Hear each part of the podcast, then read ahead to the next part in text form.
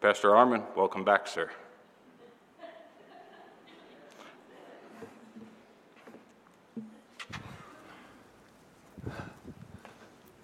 Thanks, Tony. I thought sure he was going to relate that somehow to the traveling in the wilderness for 40 years and the passage.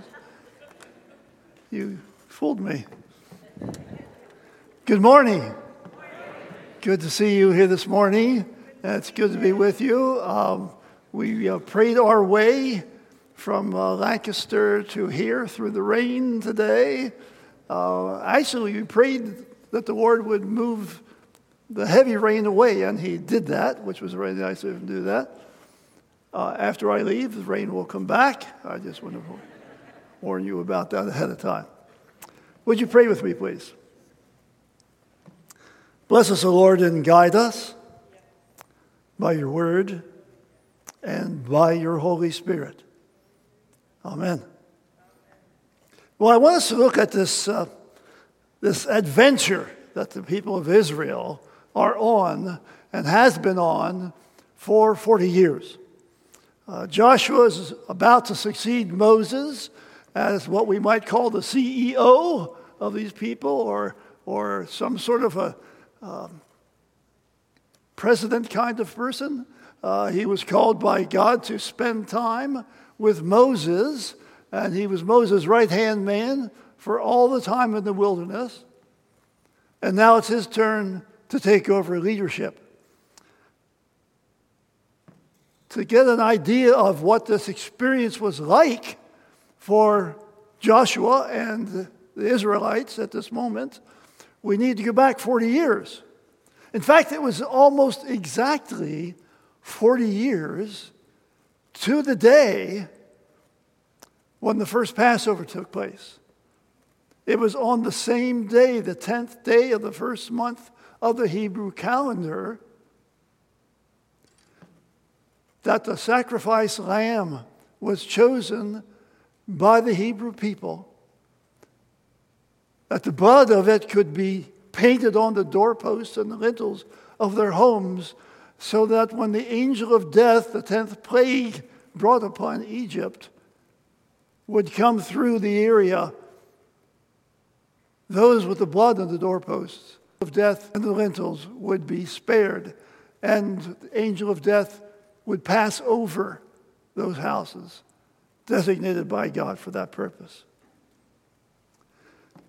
After they had left Egypt in a rush, not having time to prepare their food on the way, and they came to the edge of the promised land at a place called Kadesh Barnea. The Lord gave instructions through Moses that the people should go out and check out this land. He called it the land flowing with milk and honey, which I will give to you to see what was there. And so one representative from each of the 12 tribes went into that area to see what was going on. Ten of the 12 came back with a majority report saying, There's no way we are going to be able to defeat these people. Two came in with a minority report. And that report said, Yes, we can do it because God said He will provide it for us. Report. The people adopted the majority report which made God angry. And he said, All of you who are 20 years, that's the age of a warrior or older, those of you who are 20 years old and older will not enter the promised land. You doubted me. You doubted my goodness. You doubted my power. You doubted my concern and my purpose and plan for you. You will not make it into the promised land. And so began 40 years of wandering, during which time God took care of their needs along the way. But 40 years later, on that celebration of Passover, God gave Joshua instructions for leading the people across the Jordan into the promised land. during those 40 years. And by the way, if you are a preacher or a teacher, here's a good sermon outline. During, during those 40 years, God provided His presence, His promises, His preparation, and His protection. John, you can write that down next time you preach. Oh, you already have in your head, okay. And so here we are. The time is right. It was the time that God predicted he would do this. In fact, he said to the people through Moses, You tell the people that we're going to have them wander 40 years, one year for each of the days those 10 spies denied that I could take this land and give it to them as my grace gift. It's now 40 years later, here they are. Joshua is ready to lead. The citizens of Jericho are ready to lose. You find in chapter 2 of Joshua that when two spies, please note that Joshua knew two was all that was needed because only two came back with, with the right report 40 years earlier. Two spies were sent in, and speaking to a woman of ill repute named Rahab, uh, they got instructions for the best way to take care of entering uh, the city of Jericho in a few days. And now, the word going throughout Jericho, because they know that Israel has gathered on the other side of the Jordan. We're going to lose. They're going to beat us. We've seen what God has done for them over these last 40 years. And now God has prepared them to lose. So Joshua is ready to lead. The citizens of Jericho are prepared to lose. And Israel is now at a point where all the people who had faith and trust were the only ones left to cross the Jordan. All the rest had died, except for Joshua and Caleb. Now, you know all this, but I thought just in case there were one or two that didn't, I should review it for you. So here we come. There is a plan. This is first point. There is a plan. God has made a plan. Interestingly enough, it's the same plan he had 40 years earlier. The plan is cross the Jordan, enter the promised land, and drive out the wanderings and drive out the inhabitants who will be displaced and dispersed while the people of Israel take over the land and the nation, the land flowing with milk and honey. If you go back in Exodus, you will find the same plan without the nuisance of having to work out how to cross the Jordan. They were just going straight in and taking over the land by the power of God and by the grace of God. And so the instructions then Joshua gives the people are this We are going to cross the Jordan in three days. I want you to spend some time and prepare to cross the Jordan. How are they going to do that? What are they going to do during those three days? Simple. They're going to spend time thinking They're and what he's talking to one another about what God has done and what he's going to do next. They're going, going to talk about whether this is a good thing to do or not. At least that's what I would do. If God told me, we're going to cross this river and it's at the highest point that it ever is at the, the water overflows the banks. But God said, when the priests and the Ark of the Covenant enter the waters, the waters will be stopped upstream. The waters will be stopped. I don't know how he did that. Because if you stop the water upstream, it's going to flow around some other place and come down the hill anyway. Well, God worked it out somehow. There are a lot of things I don't understand in the Bible after all these years of studying it. It doesn't mean it's not true. It's just that I'm too dumb to understand some of these things.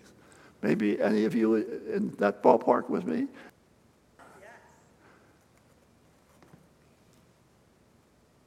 They had time to think. God's doing a new thing. They had time to pray.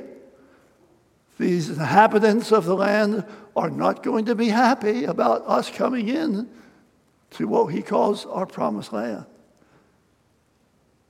But they will be impressed with how God brought us here. They had time to pray. They had time to talk to one another. And as I said, they had time to question whether this was really God or not. Sometimes we, we are told what God wants us to do.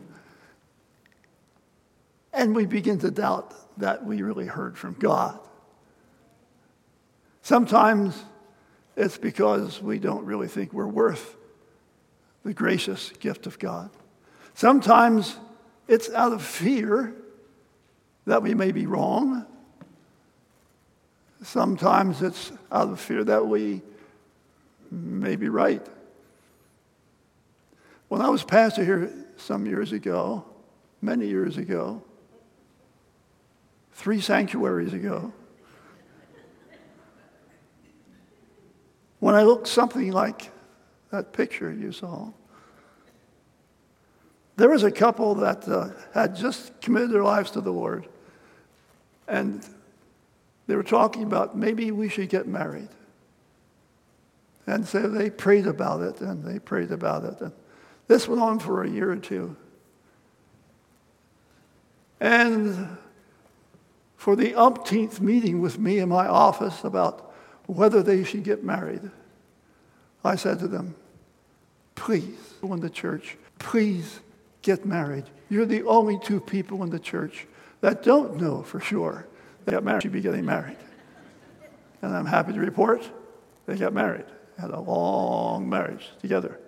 But sometimes we're, we're afraid we'll, we'll get it wrong. And so we hesitate. And there are all these thoughts going through the minds of the Israelites as they're, they're encamped for three days, wondering, and maybe getting comfortable. It's sort of nice here. Can we just stay here to make sure this is what God wants us to do? Ah, oh, no. God knew they would question it, and that's why he said to Joshua, You tell them, we're leaving in three days, so get yourself ready.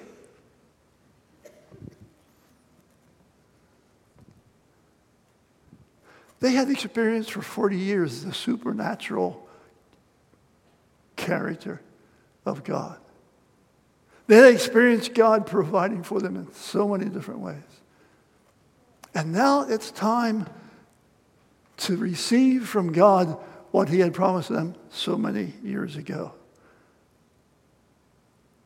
The plan is simple follow the priest. He is carrying the ark. The ark is the symbolic presence of God in their midst. It will go ahead of you. Follow the priest, but don't follow too closely. 2,000 cubits behind. Why would those instructions be given? Well, one practical reason that they had these crowds of people, if they got too close to the ark and they touched the ark, they'd die. 40 years wandering down the drain.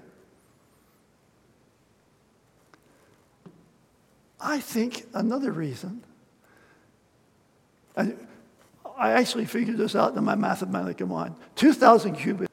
When you're a half a mile a mile, when you're a half a mile away from the Jordan, you can't see what's going on in the Jordan.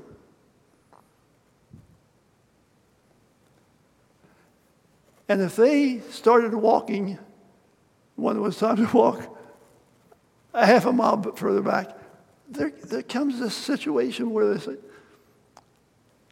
I don't hear any moaning or screaming or gurgling of people falling into the water that God said He would hold back. So I guess maybe it's safe to follow on. And so they did. They also must have been thinking, you know what happened the last time we doubted that God could do this. All those people died, and we are not ready to do that. Symbolic of the pres- priests carry the Ark of the Covenant, symbolic of the presence of God before them. And please note the simple instructions. It is when the priests put their feet in the edge of the water of the Jordan that the water will stop flowing. And then, I think this is God just showing off.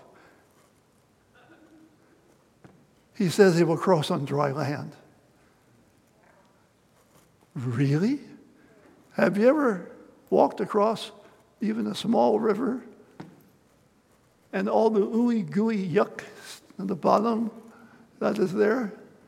God made the passage easy for them. And it's almost as if God said, I not only can stop the waters, I can run my hair dryer over the river, and the people will cross on dry land. What a show off. Because he can. He also said he can. Don't get, he also said, and we can learn from this, don't get ahead of the ark.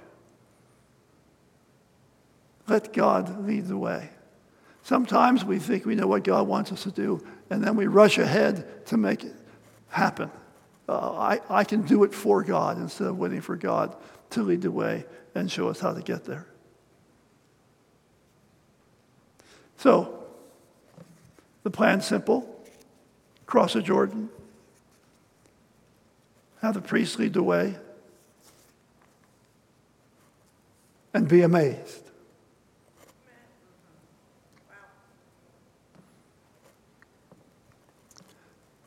Please note it wasn't until the priests actually put their feet in the water that the water stopped.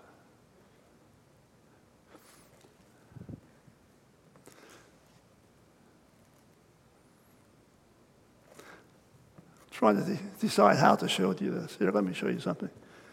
A camera, follow. Do you mind if I move your chair? No. Do you mind if I move it?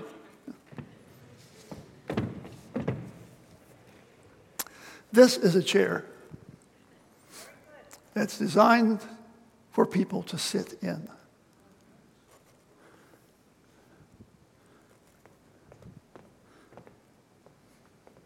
I know it'll hold me because it held, held Tony. That's payback. That's payback.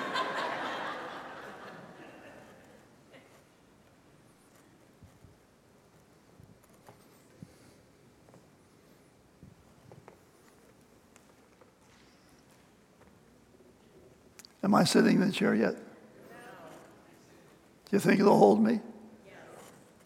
You really believe this? You don't, you don't think you don't think it's going to hold me?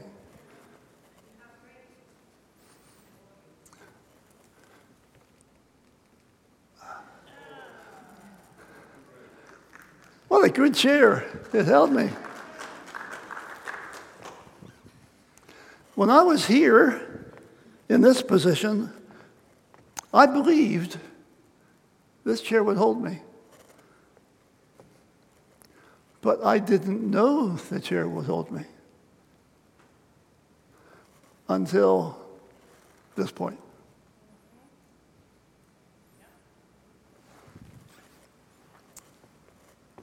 I'll move the chair back later on, Tony. Okay.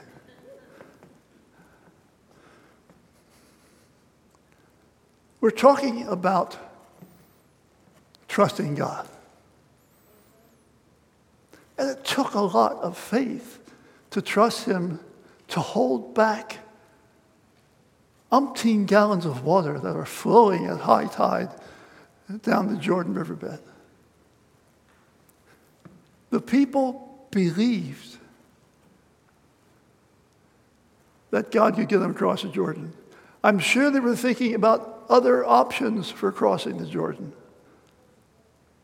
But they followed the instructions of God.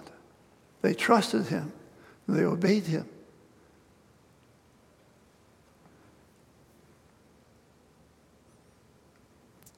But they didn't know God would do this until they actually put their feet in the water or walked across on dry land.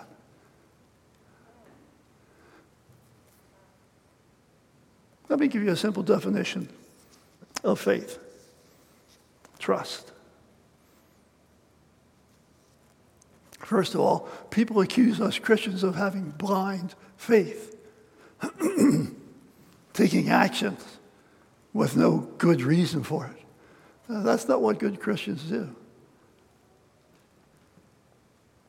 Faith is an action word. I think that might be on the screen soon. Hold an action word. Faith is an action word. It is what we do based on what we believe about the information we have received. Faith is an action word. It's what we do based on what we believe about the information we received. We had information about this chair. We believed it would hold me if I sat on it. We didn't know it would hold me until I sat on it.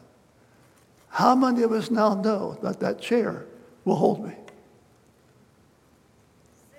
You're all wrong. You don't know that chair will hold me. I know the chair will hold me. Have you sat on that chair? If you have, then you also know the chair will hold you. And the key to faith is when we do and act in such a way based upon what we believe about the information we received. And once we act on it, then we have personal knowledge. This is what the Israelites needed. They had to have personal knowledge to continue on because this obstacle of the Jordan River was a big one. But there was a bigger obstacle coming up after that, and that was the city of Jericho and the walls that were around it. And once they completed God's instructions, and won out over the city of Jericho, and the walls came tumbling down. They had more obstacles, more citizens of other nations that they had to defeat in order to capture and claim that this promised land was promised to them by God Himself. And He made it possible. Now, let me just suggest that you and I need to go something similar to that in our everyday life. We get information all the time from all kinds of different sources. And some of it we believe, and some of it we don't believe. And the things that we believe, we need to take action if we sense it's what God is telling us to do. And once we take action, we will discover that by an act of faith, we will get personal knowledge. Are you with me so far? I'm feeling like I'm wandering around here, and you, I think you're feeling the same thing.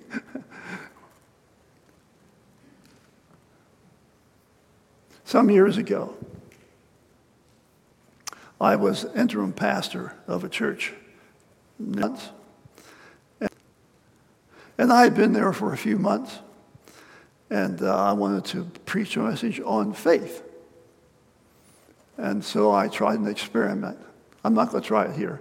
I'll just tell you what happened. Most of you don't know me well enough to trust me, okay? I said, Do I have a volunteer from the congregation to try a little test? And one young man, well, a whole, a whole bunch of them raised their hands. I called up one young man, and let's say his name was Roger. And Roger came up, and I said to Roger, Roger, you know me, don't you? And Roger said, Roger, do you think I care that you're safe and taken care of?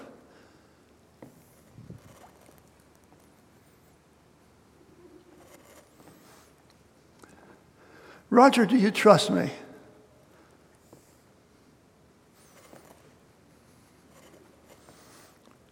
Roger, I want you to stand with your back to me. Please. Okay.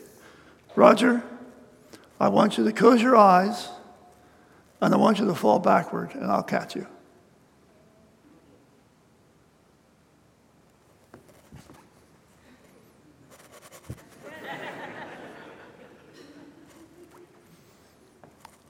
And then I said, Do I have any other volunteers? Hands went up. I asked another young boy to come up. He, he stood in front of me. I asked him all the same questions I asked Roger. And when it came to the challenge, I want you to close your eyes and fall backward, and I will catch you. And he did. He fell backward. And I did. I caught him. And then Roger said, ooh, ooh, ooh, ooh, could I do it? And then Roger followed the example of the second little boy. Until that point, they both said they trusted me. Only the second little boy actually knew I could be trusted. And then he became an evangelist because his actions caused this little boy to say, Ooh, I like doing that. Can I do that too? And the second little boy won the first boy as a convert to trusting Pastor Weller. You with me? There are th- that you think you know what God now, that you think you know what God wants you to do. But you might be a little fearful of actually taking the step. Counsel from fellow Christians who have faith is very helpful. Praying about it and listening to God is very helpful. But actually taking the step, the act of faith, is the only thing that will bring you to the point where you will know personally that God was working in your life. And sometimes He asks us outrageous things. And sometimes He asks us to do interesting, simple things.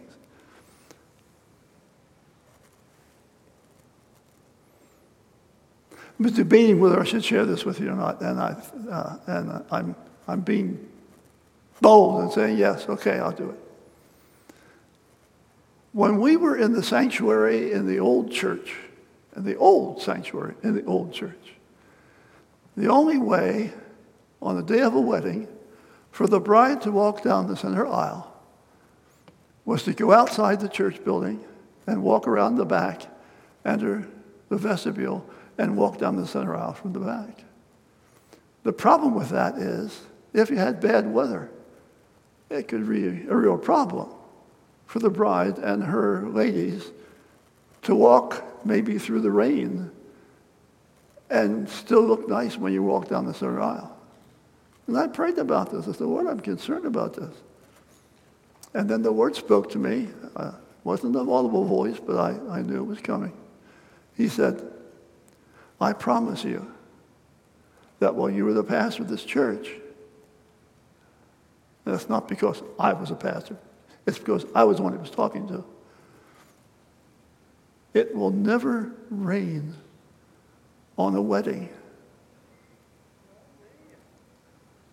Ever.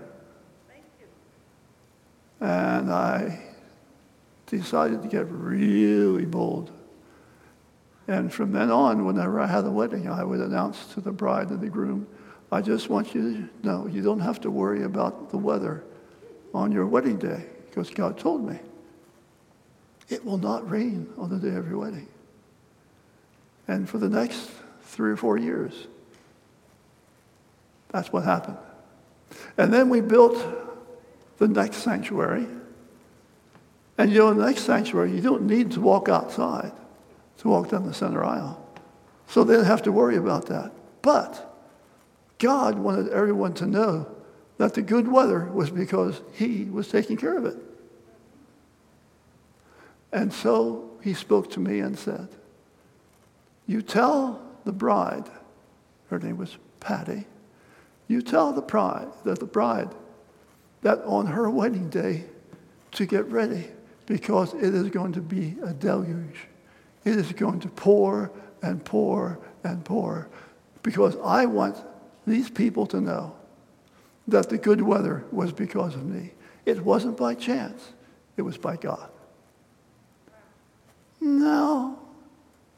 You have to have a lot of faith or be as dumb as I was to actually go through with that. But God was faithful and took care of that. Sometimes God tells us really strange things. But the more we trust Him, the more we trust Him, the more we trust Him. Those people crossing the Jordan, after the first few hundreds or thousands went across the Jordan, all those people who were following behind had so much faith because they were influenced by the example and the trust and the faith of those people who crossed the Jordan before them. And I'm, I'm, I imagine, cameraman, watch this. That was sort of like this. The first people going across the Jordan went like this.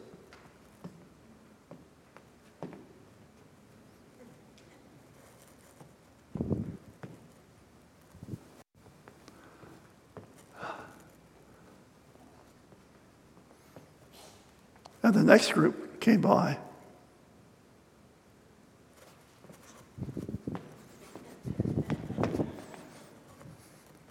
And then the last group came by.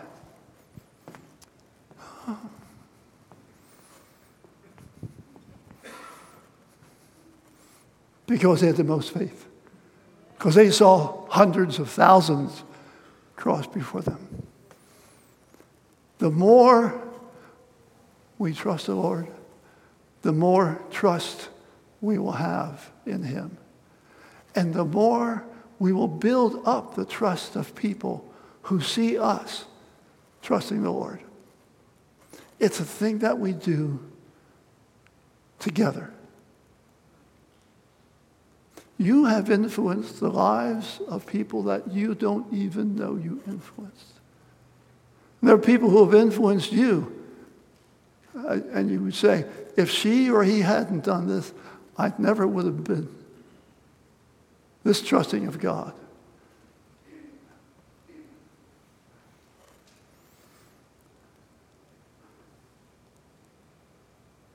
But we have to do it together.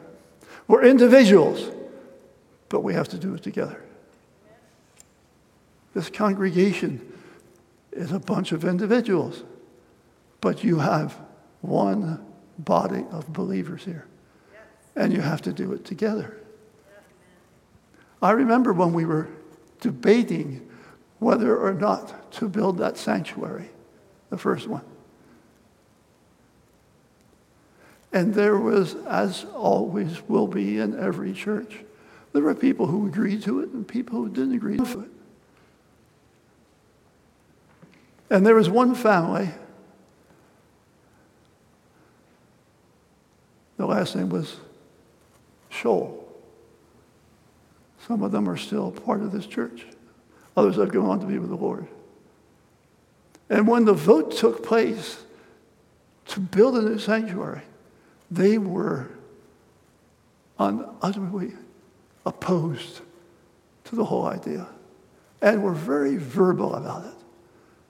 But when the vote took place, that family the Scholls voted against a new sanctuary with just a handful of others. But the vast majority of people said, yes, we should build a sanctuary. I was concerned what would happen next. I need not worry. Because when we dismissed the congregational meeting, the head of the Scholl family came up and spoke to me. And he says, You know, we aren't in favor of this. Yes, I, I, I, that was very obvious. But he says, we're part of this congregation. And if any of you know the Scholl family, they, they have a business or had a business where they operated heavy earth moving equipment. And he said, We don't agree with this, but we're part of this church. And we want you to know that when the plans come in, we will provide at our own expense all the earth moving work that needs to be done for a foundation and all the surrounding area. It is our gift because this is our church. That allowed the congregation to move ahead together. We're individuals, but we individuals are members of the body of Christ. And we have to follow the head, Jesus Christ himself.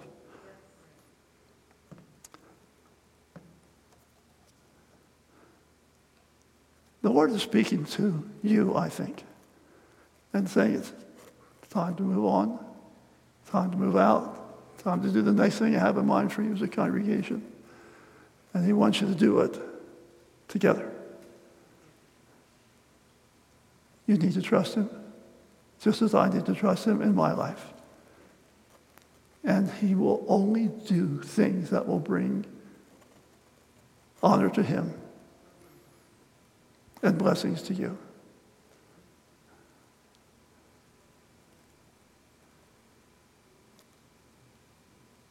Faith is something you do based upon what you believe about the information you've received. Share with one another all the information you can about how God has been working in your life.